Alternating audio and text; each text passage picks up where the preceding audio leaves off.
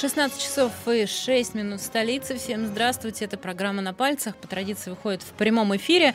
А, и, как всегда, ее веду я, Ирина Воробьева, и мой замечательный соведущий, он же издатель научно-популярного интернет-издания «Н плюс один» Андрей Коняев, который с нами а, на удаленке. Андрей, привет.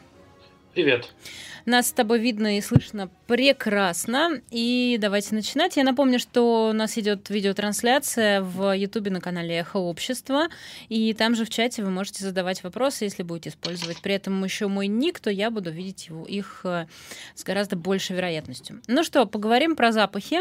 Э, тоже довольно актуальная тема сейчас, но мы поговорим о, запах, о запахах, точнее, о реакции на запах, на запахи, которые могут предсказать э, выход из э, вегетативного состояния человека. Что ты имеешь в виду, когда говоришь актуальная тема? Мне просто интересно. Просто э, нам столько раз рассказывали, что в случае, если у вас коронавирус, у вас обоняние исчезает, что вот как-то реакция на запахи, у меня сразу возникла ассоциация.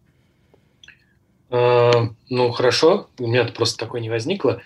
это исследование, давайте сразу стоит вспомнить другое исследование, которое, про которое мы рассказывали. Это исследование, в котором э, показывалось, что люди даже без обонятельных луковиц в некотором случае могут ощущать запахи. Вот, там, если вы помните, брали э, разных людей, в том числе близнецов.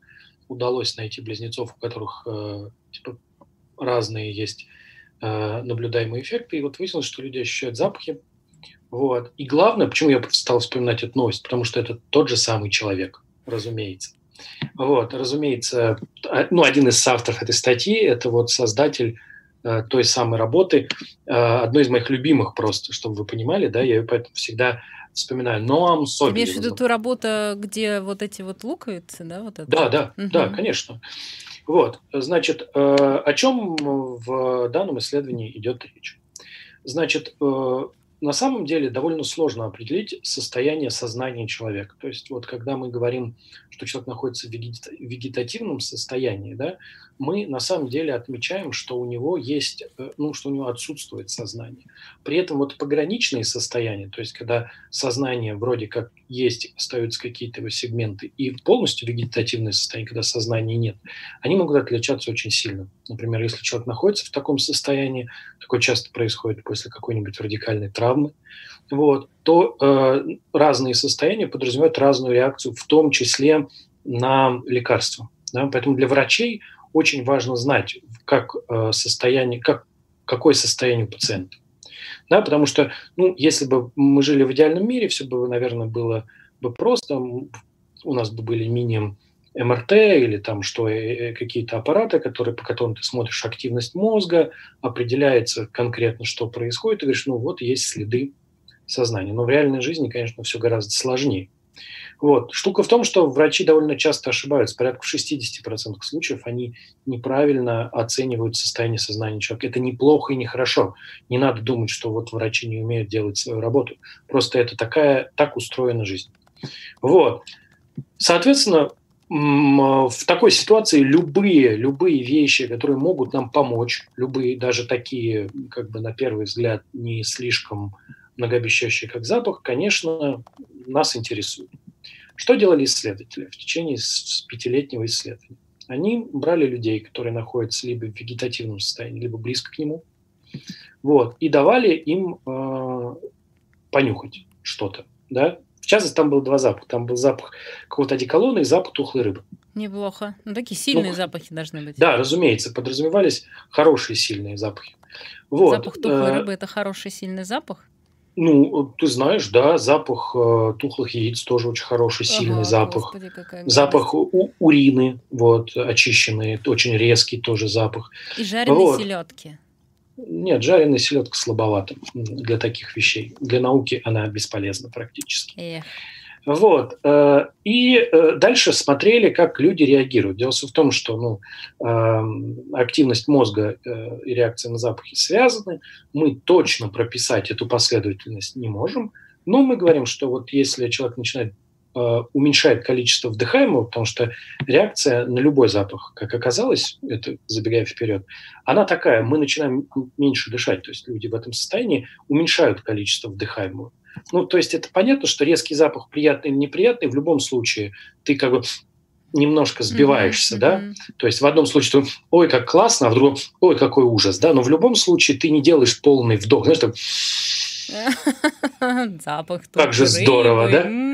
Да, там типа эта рыба гнила здесь, гниет здесь третий день. Ничего подобного, конечно, не происходит. Вот.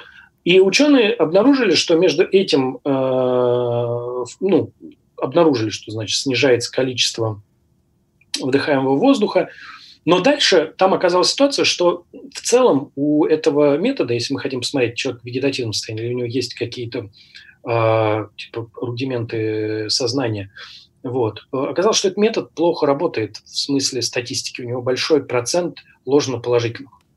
Вот, то есть человек дает реакцию в вегетативном состоянии, но а что сделали ученые? Они пос... ну, у них, во-первых, была очень маленькая выборка, понятно, что там десятки людей. Они сделали так: они провели грань, сказали: вот давайте мы будем э, считать, что человек реагирует на запах, если объем реагирует на запах в достаточной мере, если объем вдыхаемого кислорода уменьшился как минимум на 15%. Угу. Очень понятная идея, да? Просто проведем вот 15%.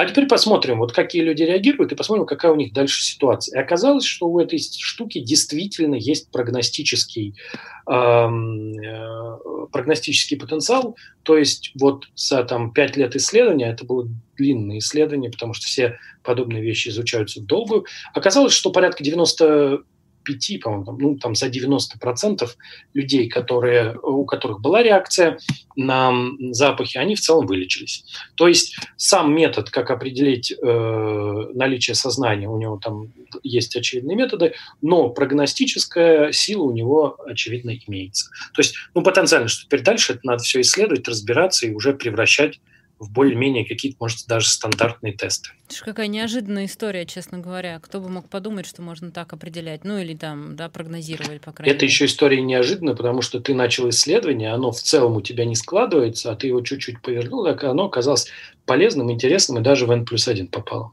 Да, и к нам в программу. Отличная Более. история. Мне очень понравилось. А, давайте тогда, давай дальше пойдем. У нас а, еще там когнитивные способности впереди. Давайте про них поговорим. Ну, сейчас тоже вот очень две странные вещи, соответственно, в одном предложении, хотя все это, конечно, объяснимо. Дело в том, что ученые предсказали снижение когнитивных способностей людей из-за сжигания ископаемого топлива. Сейчас. Слушай, вот это ты так, когда эту новость вот так произносишь и произносишь ее заголовок, создается, очень, да? нет, создается впечатление, что ну опять про потепление, да, да, теперь да, еще да. мы и потупеем. Мало того, что льды растают, начнется водный мир с Кевином Костнером прям да, за окном, так еще мы все тупые. Нет, конечно. У этого исследования очень, ну, чем оно хорошо? Тем, что это неожиданное и очень остроумное наблюдение. Я такие прям очень люблю. Значит, смотрите, очень простая мысль. Представим, что мы с вами сидим работаем в комнате в какой-то, да, кто-то, кто занимается работой в офисе, примерно себе представляет. Представим, что мы делаем какую-то осмысленную работу, в смысле напрягаем нашу голову. Это означает, что мы, ну, хотя бы даже заполняем Excel-таблицу, да, ну, хотя бы. Вот. И закрыто окно. Довольно быстро ну, мы почувствуем дискомфорт. В чем выражается этот дискомфорт, если у нас нет возможности открыть окно? Вот кто оказывался в такой ситуации, знает, что люди начинают тупить они прям начинают тупить, когда душно, ты как-то не очень хорошо соображаешь. Вот. Ну и, разумеется, как бы много есть э, объяснений для этого э, метода, ну, для этого эффекта. Но мы зададимся вопросом, может быть, вот этот тупняк, он напрямую связан с высоким содержанием углекислого газа в, атмос... в окружающем нас Надышали. Надышали. То есть на самом деле это наличие этого самого углекислого газа угнетает наши когнитивные способности. То есть э, умение соображать, умение решать какие-то задачи. Вот. Ну и, соответственно, э, давайте это и проверим. Разумеется, исследователи так и поступили. Да? Они э, провели это исследование и выяснилось, что действительно, значит, снижение когнитивных способностей связано с наличием углекислого газа. Вот. Теперь мы хотим понять, вот у нас, если это так, если когда мы надышали, мы тупим, то что нас ждет в будущем? Потому что в будущем э, количество углекислого газа в атмосфере будет, очевидно, увеличиваться. Оно не планирует уменьшаться. Если вы хотите знать, у ученых есть несколько схем, э, несколько сценариев развития ситуации с углекислым газом, и мы с вами сейчас пока стабильно движемся по самому пессимистичному. Вот. А, что? Это я просто звук издала. О, мне а, просто казалось, что все не так да. пессимистично. Ну ладно. Нет, нет, нет, нет. Э, мы прямо вот по самому такому э, движемся довольно стабильно. Вот, и мы хотим понять, вот как дальше эта будет ситуация развиваться, потому что мы знаем, дальше мы действуем так, мы понимаем количество углекислого газа в атмосфере, мы понимаем, как это количество углекислого газа в атмосфере в целом, да, мы понимаем, как это, сколько будет примерно углекислого газа в городах, и на основании этого мы можем понять, сколько будет углекислого газа, соответствующее в конкретных ну, помещениях, да, даже хорошо проветриваемых, про, проветриваемых, проветриваемых. Да, вот. Оказалось, что, конечно, ничего хорошего нам не светит, потому что э, тот, тот уровень углекислого газа, который планируется, он как бы будет достаточным для того, чтобы когнитивные способности э, угнетались, чтобы мы, ну и там причем угнетение идет про просто там э, реакцию на раздражители и на умение там принимать какие-то э, стратегические решения или вообще принимать решения, да, ну то есть как бы понятно, что мы здесь говорим в широком спектре, не просто, что мы говорим, что человек э, ну, тупить-то можно по-разному, да, можно в целом быть в адеквате, но при попытке э, принять какое-то сложное решение, принять совершенно неправильное решение. Вот здесь история говорит, а здесь результат говорит, что мы в целом угнетаться будут, мы будем угнетаться на оба, на и на том, и на том уровне, хотел сказать, на обоих уровнях. Вот. Вот. Эм, вот такая вот, вот такая история. То есть ученые взяли, подумали про углекислый газ, взяли остроумные наблюдения из данных, которые были хорошо известны про угнетение, и в целом построили модель, и такой вот нарисовали нам прикольное будущее. Подожди, я не поняла, а когда мы начнем тупить всем человечеством, не сказали? Там к 2100 говорится, что а, вот ну, к 2100 мы прям начнем реально тормозить. Не-не, конечно, мы говорим про такие э, сценарии долгосрочные развития этой ситуации, не завтра и не послезавтра. А, ну, хоть это радует хорошо, несмотря ну, на то, не знаю. Что... Слушай, уже 2020 80 лет осталось. Ну, то есть мы начинаем, я думаю, потихонечку подтупливать уже. Вот, так, ну, начинаем, должны уже начинать, по идее, вот. Особенно, ну, в общем, ладно.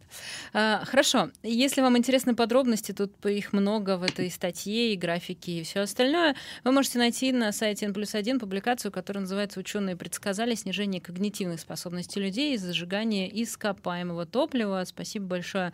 Юлия из Минска, наша постоянная зрительница в Ютубе, которая а, кладет ссылки всех этих э, исследований и новостей в чат программы. Тут Руприх спрашивает, а как же быть с курящими учеными? Я не очень понимаю вопрос. Я тоже не очень понимаю вопрос. Типа люди, которые курят, они курят, и у них все нормально. То ну, есть это просто не даже, имеет отношения к... Даже, ну, у нас же была совершенно парадоксальная новость, если ты помнишь, что наличие нескольких домашних животных, по-моему, оно коррелировало с э, долго, долгожительством, в том числе даже у людей, которые курили. То есть люди, которые курили, у которых были домашние животные, жили дольше, чем люди, которые не курили, домашних животных у них не было. Ну, насколько... Анекдотическая мысль, что люди курят на улице. Слушай, ну там было несколько исследований, в том числе, если, например, у вас есть большая собака, с которой нужно много гулять, а, такие люди, типа, меньше были подвержены э, сердечно-сосудистым заболеваниям, вот, но не знаю, про то ли ты исследование говоришь. Но да, это смешно по поводу ку- курят на улице. Хорошо, э, давайте поедем дальше. У нас еще две новости, которые мы должны обязательно успеть. И пойдемте в тайгу. А, тайга у нас будет э, в лесах Миннесоты, и речь идет о том, что было проведено пятилетнее экспериментальное потепление э, как раз вот в этих лесах. А, там вот на этой фотографии, которая к статье есть, там прям видно, что такой зимний-зимний-зимний лес, и посреди него несколько участков зелененьких таких э, насаждений.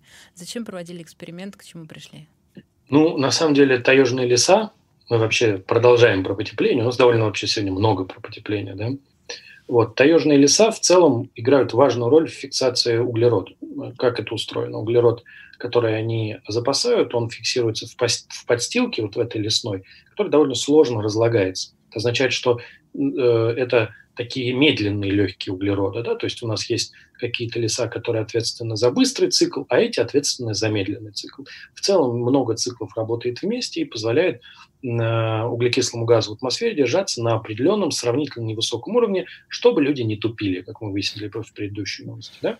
Однако возникает вопрос, вот, значит, какие есть прямые обратные связи, что это такое? Мы знаем, что количество углекислого газа в атмосфере приводит к потеплению. Да? Но возникает вопрос, вот потепление, оно приводит ли к увеличению количества углекислого газа?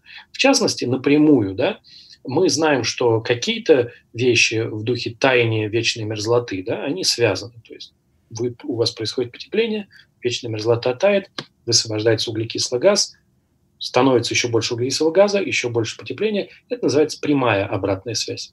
Вот. А, соответственно, бывает обратная, обратная связь. Обратная вот. прямая а, связь, хорошо. Ну, она там фидбэк. прямая обратная и обратная прямая, так. Да, вот. А, у вас, когда наоборот, у вас значит, какой-то процесс начинает разгоняться, и он со временем замедляется, да, из-за того, что там происходит накопление чего-то. Это обычно, типичный пример, это какая-нибудь химическая реакция, когда у вас накапливаются продукты химической реакции, и реакция со временем замедляется. Вот. Мы э, хотим изучать тайгу в этом смысле, потому что она важную роль играет. В этом исследовании, которое длилось 5 лет, тайгу нагревали. Там натурально стояли специальные нагревательные аппараты, э, которые нагревали тайгу раньше срока для того, чтобы выяснить, что вот если вот, значит, климат в целом станет теплее, что будет происходить какие будут происходить изменения. Оказалось, да, оказалось, что выводов э, по поводу глобальной картины из этого исследования сделать нельзя, оно про другое.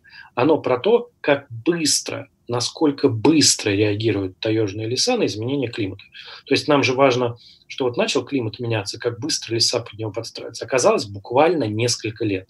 То есть вот э, там, э, по-моему, за три года там какой-то там тополь или что-то такое, вот, э, подстроился, и у него стали и почки, э, почки появляться, и листья появляться раньше по времени, да, это означает, что в целом тайга для подобного, для подобных изменений очень сильно уязвима. То есть пятилетнее исследование показало, что в целом это можно анекдотически сказать, в пятилетний исследование показало, что пять лет в целом и не нужно.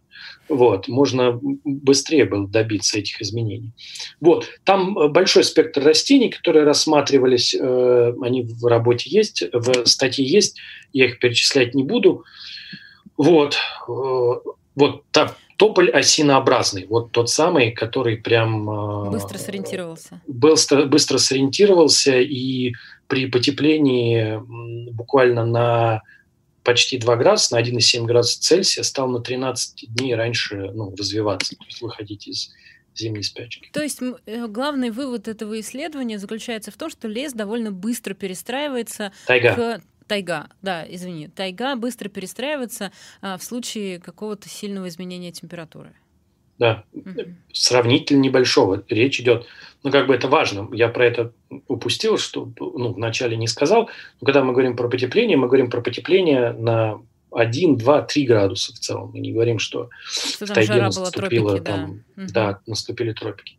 И мы видим, что э, тайга подстраивается быстро. Это значит, что те циклы, которых она участвует, тоже меняются довольно быстро. Ладно, у нас есть еще пять минуток, чтобы рассказать вам про археологов, которые занимаются какими-то очень смешными вещами, по-моему. А, давайте сейчас еще успеем.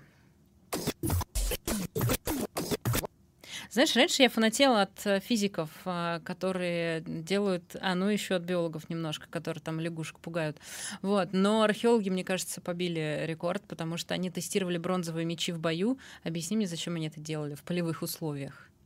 Ну, во-первых, археологом быть очень круто. Начнем Согласна с этого. с тобой. Вот. А, а, а во-вторых, на самом деле полевая археология – это какая-то такая вещь на стыке разных дисциплин. Мы хотим, мы же, когда находим артефакты, да, артефакты по себе – это вещь, конечно, очень интересная, да, ну, как бы горшки и прочее, но было бы неплохо понять, как люди ими пользовались, да, и это очень важный и такой любопытный нюанс. И вот эта вот полевая археология – это что такое? Это когда вы ставите эксперименты. Обычно в археологии нет экспериментов. Что такое археология? Ты пришел, откопал, да. достал, положил в музей, оно лежит, ты говоришь, вот, вот это вот было то, что так. мы нашли.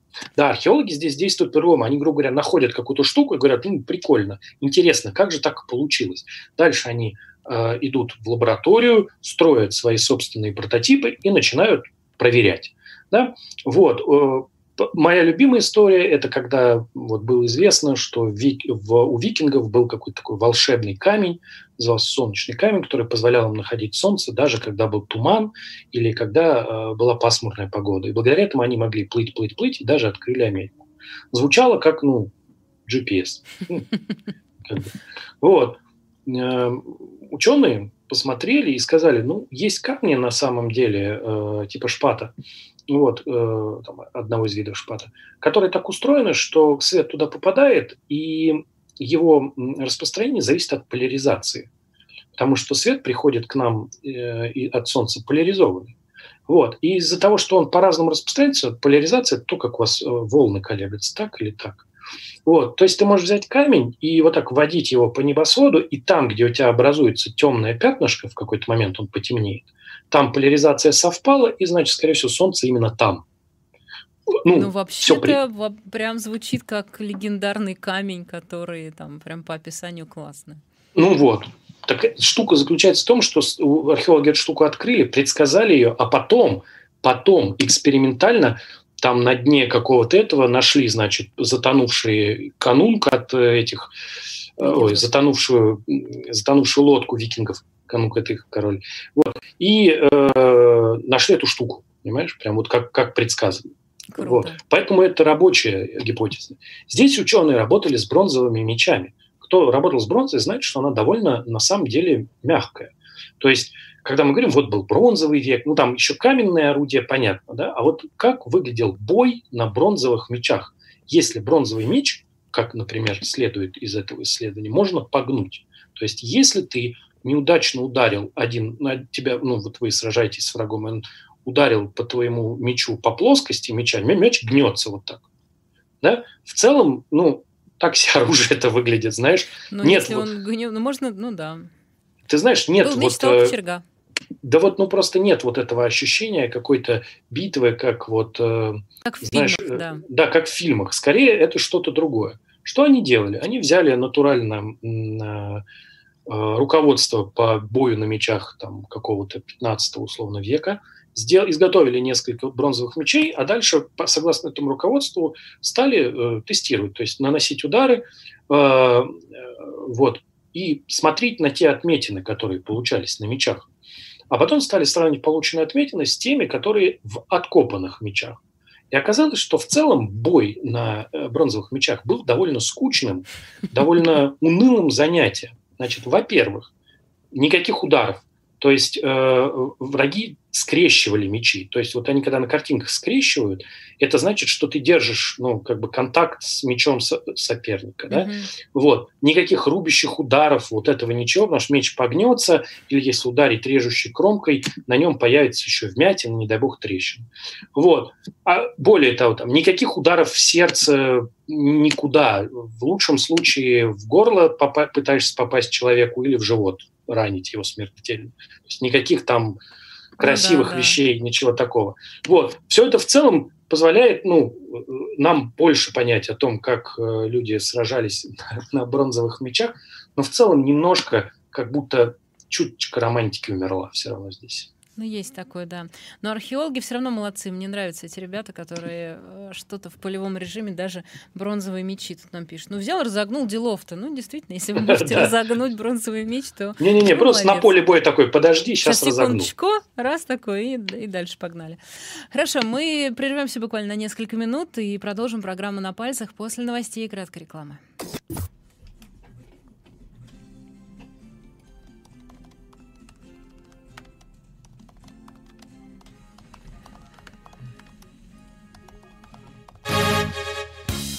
16.30 в Москве. Здравствуйте, в студии Константин Мирошников на Эхе Новости. Роспотребнадзор допустил ужесточение ограничений, если граждане будут нарушать режим изоляции в майские праздники. Руководитель ведомства Анна Попова отметила, что в среднем инкубационный период составляет около недели, поэтому к 12 мая необходимость усиления ограничительных мер может стать очевидной. Ранее министр здравоохранения призвал россиян остаться дома на майские праздники. Режим нерабочих дней, напомню, был продлен до 11 числа включительно. Наша страна находится на восьмом месте по числу зараженных зараженных в мире, а, их более 114, здесь более 114 тысяч случаев, умерли более тысячи человек.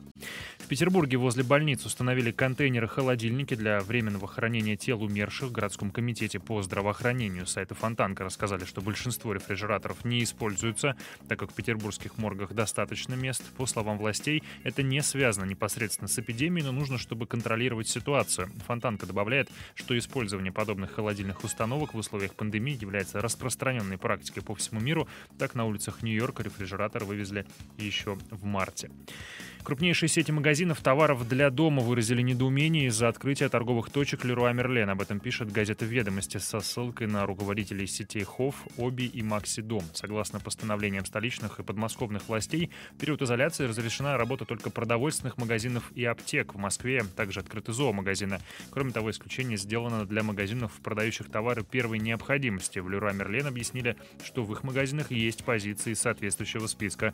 В частности, отмечает издание спички, свечи, и антисептики для рук. При этом у конкурентов сети на рынке в ассортименте также есть похожие товары. Журналисту, написав, э, написавшему статью о подбросе наркотиков силовиками, заблокировали дверь в квартиру. Корреспондент сайта «Медиазона» в Калининграде Олег Зурман не смог попасть домой, так как замки, по его словам, были залиты то ли строительной пеной, то ли расплавленной пластмассой. Главный редактор Сергей Смирнов сказал, что незадолго до этого корреспондент получил неофициальное предупреждение, что его телефон прослушивают. В редакции произошедшее связывают с публикацией, в которой говорилось о том, как калининградские оперативники пытались сфальсифицировать дело о наркотиках, однако сами оказались обвиняемыми после того, как делом заинтересовалась ФСБ. В условиях эпидемии ежегодную художественную акцию «Монстрация» перенесли в онлайн. Участников призвали вывешивать плакаты с абсурдными лозунгами со своих балконов и выкладывать фотографии в социальных сетях. Главной темой монстрации в этом году стал коронавирус и его последствия. Акция впервые была проведена в Новосибирске в 2004 году. Последние годы она проходит 1 мая и в других городах. В завершении выпуска о погоде в Москве. Плюс 12 градусов сейчас в городе. Давление 747 миллиметров ртутного столба. Завтра ожидается около 16 градусов тепла, переменная облачности без осадков. Константин Мирошников, служба информации «Эхо Москвы».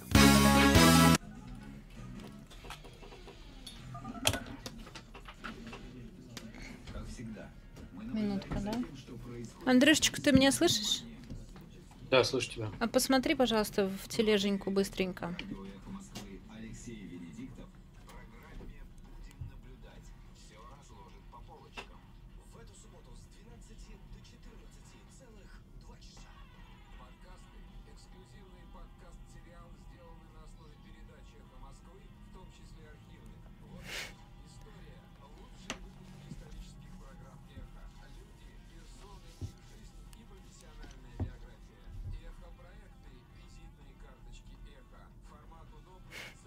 Андрей, вы на кого там смотрите? На меня он смотрит.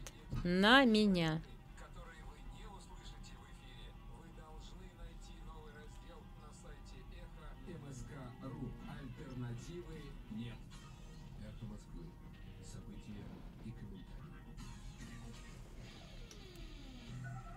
Поехали.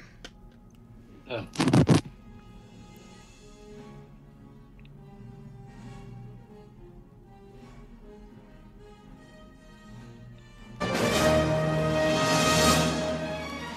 16.35 в Москве. Продолжается программа «На пальцах». И напомню, что ее ведут Андрей Коняев и Ирина Воробьева. И мы продолжаем работать в прямом эфире для вас и рассказывать вам самые крутые новости науки, самые классные истории, которые отбирают N плюс 1. Если вам нужно больше классных историй, лучше зайти на сайт N плюс 1 после программы, конечно, не во времени ее, и поискать себе э, по интересам. Ну что, давайте поговорим про микроволновки. Э, обожаю говорить про микроволновки, но не о том, Почему? что... Сейчас э, у нас с тобой каждый, да, начало просто программы будет такое, а почему у тебя а, ассоциация такая прошла с потерей запаха? А почему про микроволновки? Мне очень нравится разговаривать про микроволновки, потому что, а, значит, одна часть людей говорит, что микроволновки убивают, потому что они распространяют неведомо что, и, значит, э, вот это все. А во-вторых, мне нравится разговаривать про микроволновки, потому что именно в них можно провести эксперимент с двумя виноградинками и этими классными синими вспышками. М? Отлично. Ответили? Вот это правильный ответ, потому что микроволновки крутые, потому что в них можно действительно проводить эксперименты. Да, ну и ну, очередные эксперименты э, провели ученые и выяснили классная история. Это индийские и американские химики. Да, но э, очень, очень понятная идея, мы про нее много раз говорили. Значит, PET это пластик, из которого делаются бутылки. Мы рассказывали, что совсем недавно французские ученые сделали большое дело, большой прорыв, и показали, что на самом деле бутылки можно перерабатывать. Проблема с переработкой пластика, как мы помним, заключается в том, чтобы получить хорошее сырье. То есть в целом переработка пластика, переработка пластиковых бутылок – это не новость, но получение из них хорошего сырья э, для, для делания новых бутылок – это была непростая задача. Соответственно, там э, была история, что микроорганизмы выделяют да, определенные вещества, которые можно для этого использовать, и это довольно разложение довольно эффективно. Поэтому мы рассказывали, что потенциально это может стать э, важным инструментом превратиться в настоящую индустрию по переработке э, PET-бутылок. Здесь история продолжается, здесь история тоже про PET-бутылки, но она движется в немножко другом ключе. Давайте поговорим с вами про батареи, литий-ионные аккумуляторы. Э, они появились в прошлом веке, в конце это круто звучит, да? Мне всегда да, нравится да. говорить. Но в прошлом более, веке типа применительно... 90 какие-то годы, да? Вот, да. А хотя ты такой в конце прошлого да, века. Да, да, да. Вот. И появление этих аккумуляторов, в общем-то, изменило наше представление о том, как, как могут выглядеть э, приборы. Да? Все, что мы сейчас используем, это все благодаря, они все-таки небольшие, благодаря литий-ионным аккумуляторам. Я вам даже, я всегда, когда ну, смотрю на ноутбук, не всегда, иногда вспоминаю Яралаш такой был, где идет мальчик такой с двумя чемоданами, и у него часы, которые отвечают на вопросы, там говорят, сколько времени, песню включают, что-то что такое, и какой-то там мальчик э, просит у него, а, подари мне часы, тот говорит, на, забирай, а это, говорит, батарейки, и дает ему вот эти два здоровых чемодана. Вот, мы знаем, что батарейки сейчас выглядят вовсе не как два здоровых чемодана, Поэтому производство литионных аккумуляторов – это отличная, отличная, важная область э, производства. Проблема заключается в том, что литий в целом редкий металл, и было бы хорошо, да, э, пока еще дефицита не наблюдается, но в перспективе он может э, наблюдаться, было бы хорошо что-нибудь еще придумать. И вот в качестве чего-нибудь еще придумать предлагают использовать натрий.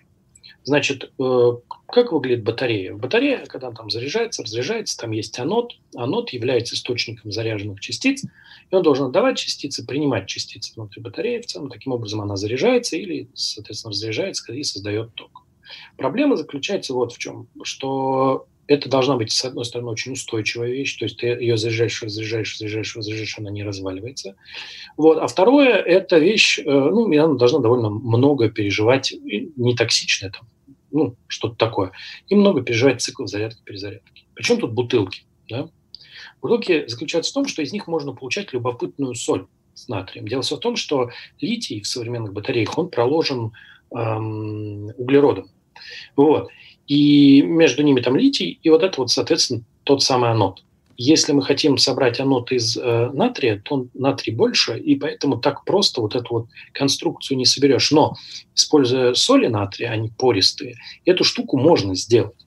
Вот. И, как оказалось, хорошие, хорошие вот эти вот э, частицы, из которых потом можно собирать анод, можно получать прямо из бутылок. Вот так две истории связались в одну. То есть мы берем бутылку, мы ее ну, там, э, я всегда люблю такие, то есть мы ее там за, ну, натурально запихиваем в микроволновку, перемалываем, добавляем немножечко там еще какого-то углерода специального, выпекаем, получается анод. То есть натурально такая история. Вот. Это прекрасная новость, одна из моих любимых. Вообще микроволновки, про них куча разных вещей. В них, например, можно запекать дерево, бамбук – Да, вот. подожди, дерево? Ну, ты химически обрабатываешь дерево, э, тот же бамбук, например, запекаешь его в микроволновке, он получается прочнее некоторых э, видов стали, например. Ух ты. А, мне да. кажется, мы тоже уже у нас было это про, про да, бамбук. Да, да, про да. запекание дерева у нас было. Там была такая длинная схема, что они сначала одно делали с деревом, два, вытравливали, там, мучили, мучили этот, не, этот несчастный сучок, да, а потом он раз и крепче стали. Да, крутая история. Итак, если вы хотите э, почитать новость по поводу микроволновки, точнее по поводу э, переработки пластиковых отходов э, в сырье для производства анодов аккумуляторов, соответственно, найдите по там ключевым э, словам. Но вот про то, о чем мы говорили про бамбук, который микроволновая печь удвоила прочность бамбука, это другая новость, ее тоже можно там найти по гиперссылкам. Вот, но... Как и про дерево. Да, да, да, там все это есть э, из одной новости в другую, что называется, можете э, переходить и смотреть. Так, ну что, с микроволновками закончили. Теперь угу. мы знаем про микроволновки еще больше. Хорошо, давайте поговорим про... Знаете, у нас есть любимые персонажи, сейчас мы про них поговорим. Давайте. У нас есть любимые персонажи иногда. Э, то есть пока Хаябуса 2 э, там где-то в космосе летала с разными приключениями, э, мы долго про нее рассказывали. Еще у нас были прекрасные любимые персонажи, которых всегда постоянно одевали в костюмы зебры, там тех или иных животных одевали. Вот вполне конкретных. В костюм зебры лошадей одевали лошадей, и... да. Нет, еще кого-то потом одевали. Нет, нет, Нет этих э, коров красили. А, там, коров красили, там, да, прости, пожалуйста. Там очень круто. Там как бы зебры, одева... Э, лошади одевались зебрами, а коров под зебры красили. Да, точно, точно. Но э, в какой-то момент у нас появились еще э, классные, шикарные э, ребята, про которых мы любим рассказывать. Теперь, кстати, Андрей, извини, что я так много говорю перед этой новостью. После нашей предыдущей программы, где мы говорили про голых землекопов, мне позвонил наш свой коллега Валер Панюшкин, журналист, который мне э, сказал, что когда мы ему в эфире это рассказали, он полез смотреть, кто такие голые землекопы, и такое про них там понаходил. Это вообще просто. Я, если нас хватит времени, я расскажу. В общем, сейчас речь тоже пройдет про голых землекопов. Э, и э, довольно страшные животные, страшненькие такие животные, фу-фу-фу, прям неприятные. Э, но речь пойдет о том, что судороги от свежего воздуха помешали ему идти из дома. Классно звучит. Да, на самом деле э, все ты говоришь правильно, и голые землекопы, они очень популярные создания. Почти как э, медведки. Медведки, что они называются, эти маленькие, которые бессмертные. Э, а, такие... мы тоже про них рассказывали, да. Да, конечно. Да, а про голых вот. землекопов в прошлый раз мы говорили, потому что они были там претендентами на э, вечную жизнь. Ну, на вечную жизнь э, у них не, э, очень редко бывает рак, и в целом они ну, довольно специфически выглядят, и довольно специфически живут, и у них мы рассказывали про бессмертие, что как традиционно там возраст животных оценивается по размерам, и вот у них есть родственные виды, которые условно живут там, в 10 раз их меньше, при том, что они в целом похожи. Значит, у голых землекопов есть много разных стратегий генетических, биологических, связанных с выживанием. Они поэтому интересны. Они в этом смысле, конечно, уникальны, являются объектом пристального изучения всех-всех-всех. Да, но один из этих, э, ну, как бы, из, откуда они получили свое, свое название, они живут под землей. Они живут под землей, где они копают норы, и они живут такими большими компаниями. Почему они живут большими компаниями? Потому что комфортная температура у них существ... для их существования там 30 чем-то градусов, в принципе, а в тоннелях довольно холодно. Поэтому они собираются в такие кучки и греют друг друга. В принципе, все понятно, все хорошо. Единственная проблема, что собираться в кучке в замкнутом помещении не самая лучшая идея. Возвращаясь да, к тем, что мы тупим, да. Да, мы тупим, а по той же причине, почему нельзя, не стоит собираться такой классной тусовкой, потому что начинает вырабатываться углекислый газ. Углекислый газ, его количество растет, и, соответственно, а при этом землекопы чувствуют себя комфортно. Да? Соответственно, возникает вопрос в целом, а, действительно ли им комфортно или они просто терпят, б, если им комфортно, как выглядит э, генетический механизм, и С, что будет, если, соответственно, они попадут на свежий воздух. Все, на все эти три вопроса новые исследования отвечает. Значит, сначала брали землекопов, э, помещали их в такой искусственный лабиринт в одном сегменте лабиринта было много углекислого газа, высокая концентрация, в другом сегменте пониже. Они предпочитали э, голые землекопы там, где побольше углекислого газа. В целом они э, чувствовали себя комфортно. Именно, ну, как бы, они причем предпочитали, где больше углекислого газа, даже если это не было их родным местом, да, то есть не то, что они, типа, тусили только условно Своих со своими друзьями. Ну, да. да, они выбирали те тоннели, где ниже углекислый газ. Второе – это то, что удалось конкретно обозначить генетический механизм, пересказывать его слишком долго и сложно, и вы про это можете прочитать в новости, который обеспечивает вот эту толерантность к углекислому газу. Да? Почему землекопы в целом его так хорошо переносят, особенно в таких количествах.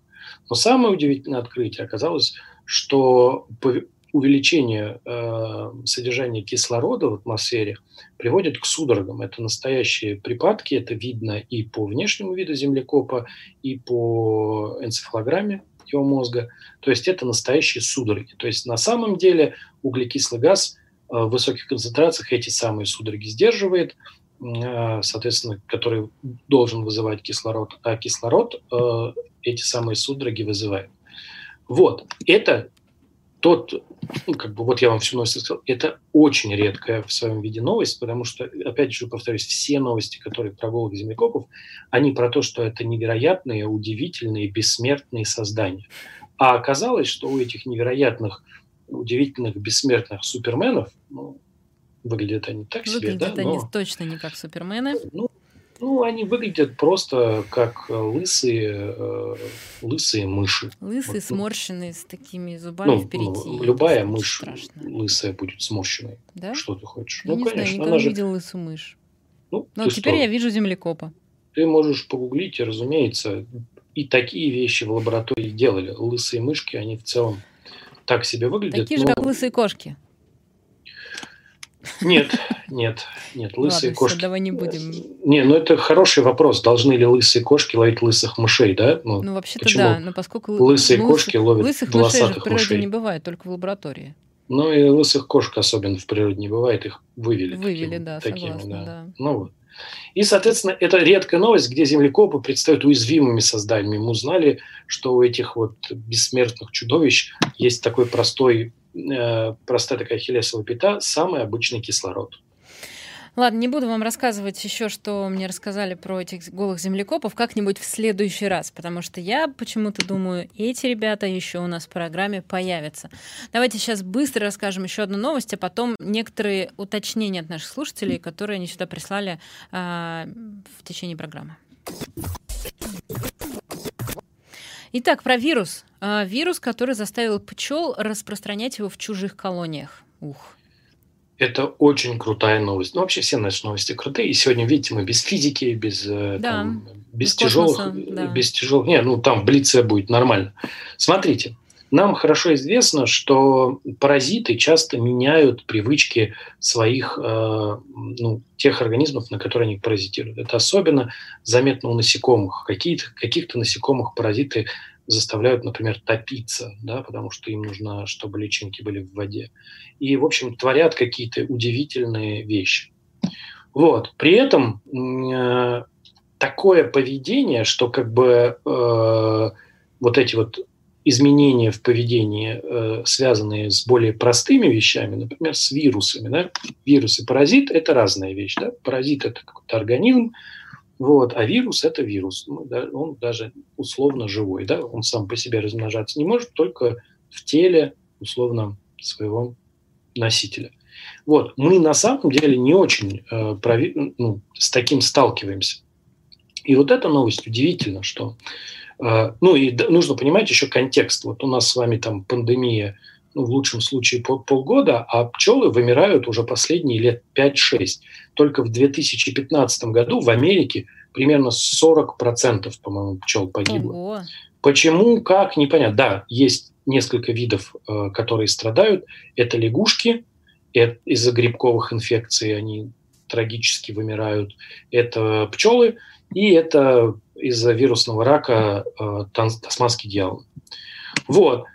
Соответственно, изучение вирусов пчел на фоне вот происходящего стало довольно актуальным занятием. Вот здесь конкретно рассказывается про некий израильский вирус острова паралича, он так называется, вот, э, который показывает, что пчелы, которые заражены этим вирусом, они э, меняют свое поведение настолько, что с этими пчелами начинают меньше общаться в их колонии, но при этом начинают лучше общаться в чужой колонии то есть они становятся там более популярными. И этот э, механизм, разумеется, да, э, становится ну, одним из инструментов распространения этого вируса. Вот. Механизма, механизм этого изменения поведения пока непонятен, его предстоит выяснить. Вот. Ну и еще крутой нюанс в этом исследовании, для того, чтобы изучать пчелок, на них нацепляли такие смешные штучки, вы можете в новости посмотреть, чтобы следить за их поведением. Еще буквально полминутки на то, чтобы всякие уточнения от слушателей зачитать. Вот Ирина пишет, что из меч... и возвращаясь на... во все наши новости сегодняшние, из вечной мерзлоты не углекислый газ, а метан высвобождается. Спасибо, это да. правильное уточнение. Метан гораздо более агрессивный углекислый газ, э, гораздо ну, более да, агрессивный парниковый, парниковый газ, выше, да. чем э, да. Да, спасибо Ирине. И еще наш слушатель пишет, что бронза не мягкая, медь и латунь мягкие, а бронза прочная, жесткая, ломкая и твердая. То есть она ломкая. Она не согнется, она раскрошится. Гнется, гнется меч, и он крошится, ломается, но э, фишка в том, что он гнется. Так, все. Э, остальное это уже э, мы, к сожалению, не успеем даже обсудить у нас, потому что рубрика Блиц, и давайте начинать. Итак, секундомер запис, э, запущен. Рубрика Блиц это когда мы вам коротко рассказываем еще о новостях самых разных. Хаббл отметил 30-летие снимком двух туманностей. Да, Хабу исполнилось 30 лет, кажется, будто вчера ему исполнилось только что 25. Он, соответственно, отметил это дело новым снимком. Это снимок двух туманностей. Нужно понимать, что Хаббл – это один из самых плодо, плодовитых человеческих инструментов изучения космоса. Он нам подарил огромное количество данных, огромное количество информации, огромное количество фотографий. Сейчас он работает, конечно, в таком режиме уже как ну, старый, пожилой. Э, от него редко какая какие бывают новости, попадает он в эти самые новости редко. Но вот такой вот повод 30 лет.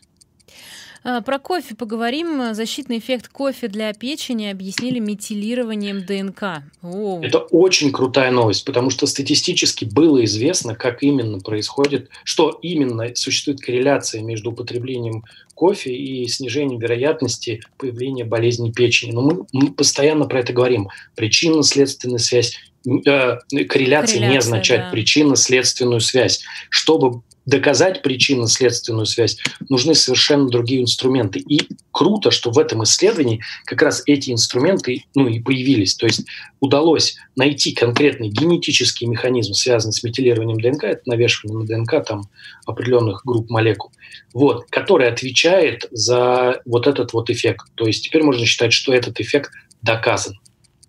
А, дальше про курицу. Очень важная новость, правда. Я не шучу. Норвежские биологи научились определять готовность курицы. Ну, правильно, конечно, сказать не то, что они научились. Они сформулировали очень понятные рекомендации, которые позволят избежать недоготовки курицы, потому что неприготовленное мясо курицы, даже купленное в магазине, может привести к разным неприятным последствиям. Это все хорошо знают. Курицу нельзя есть сырой, да, даже розовой.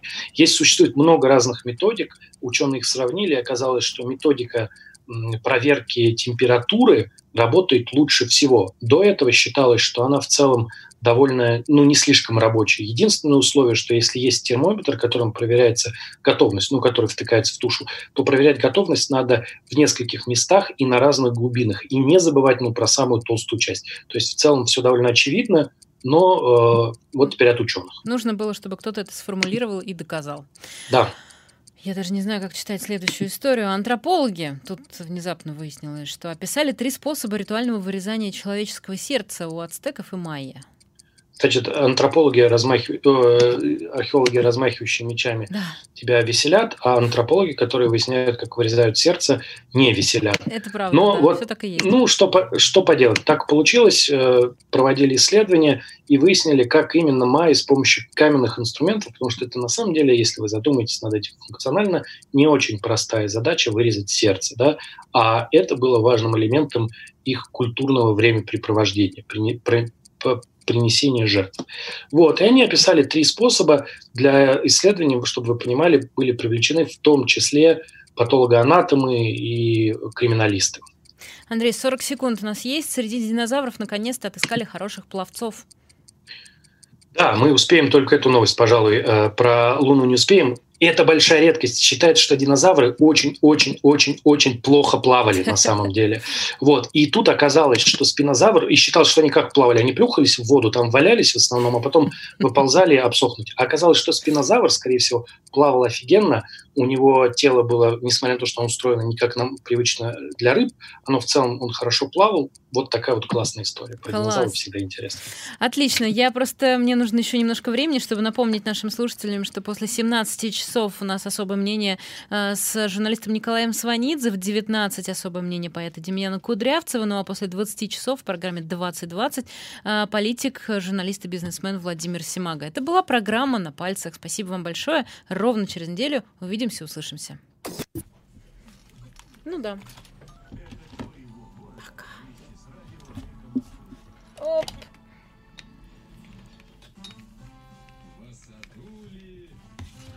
Посадуля.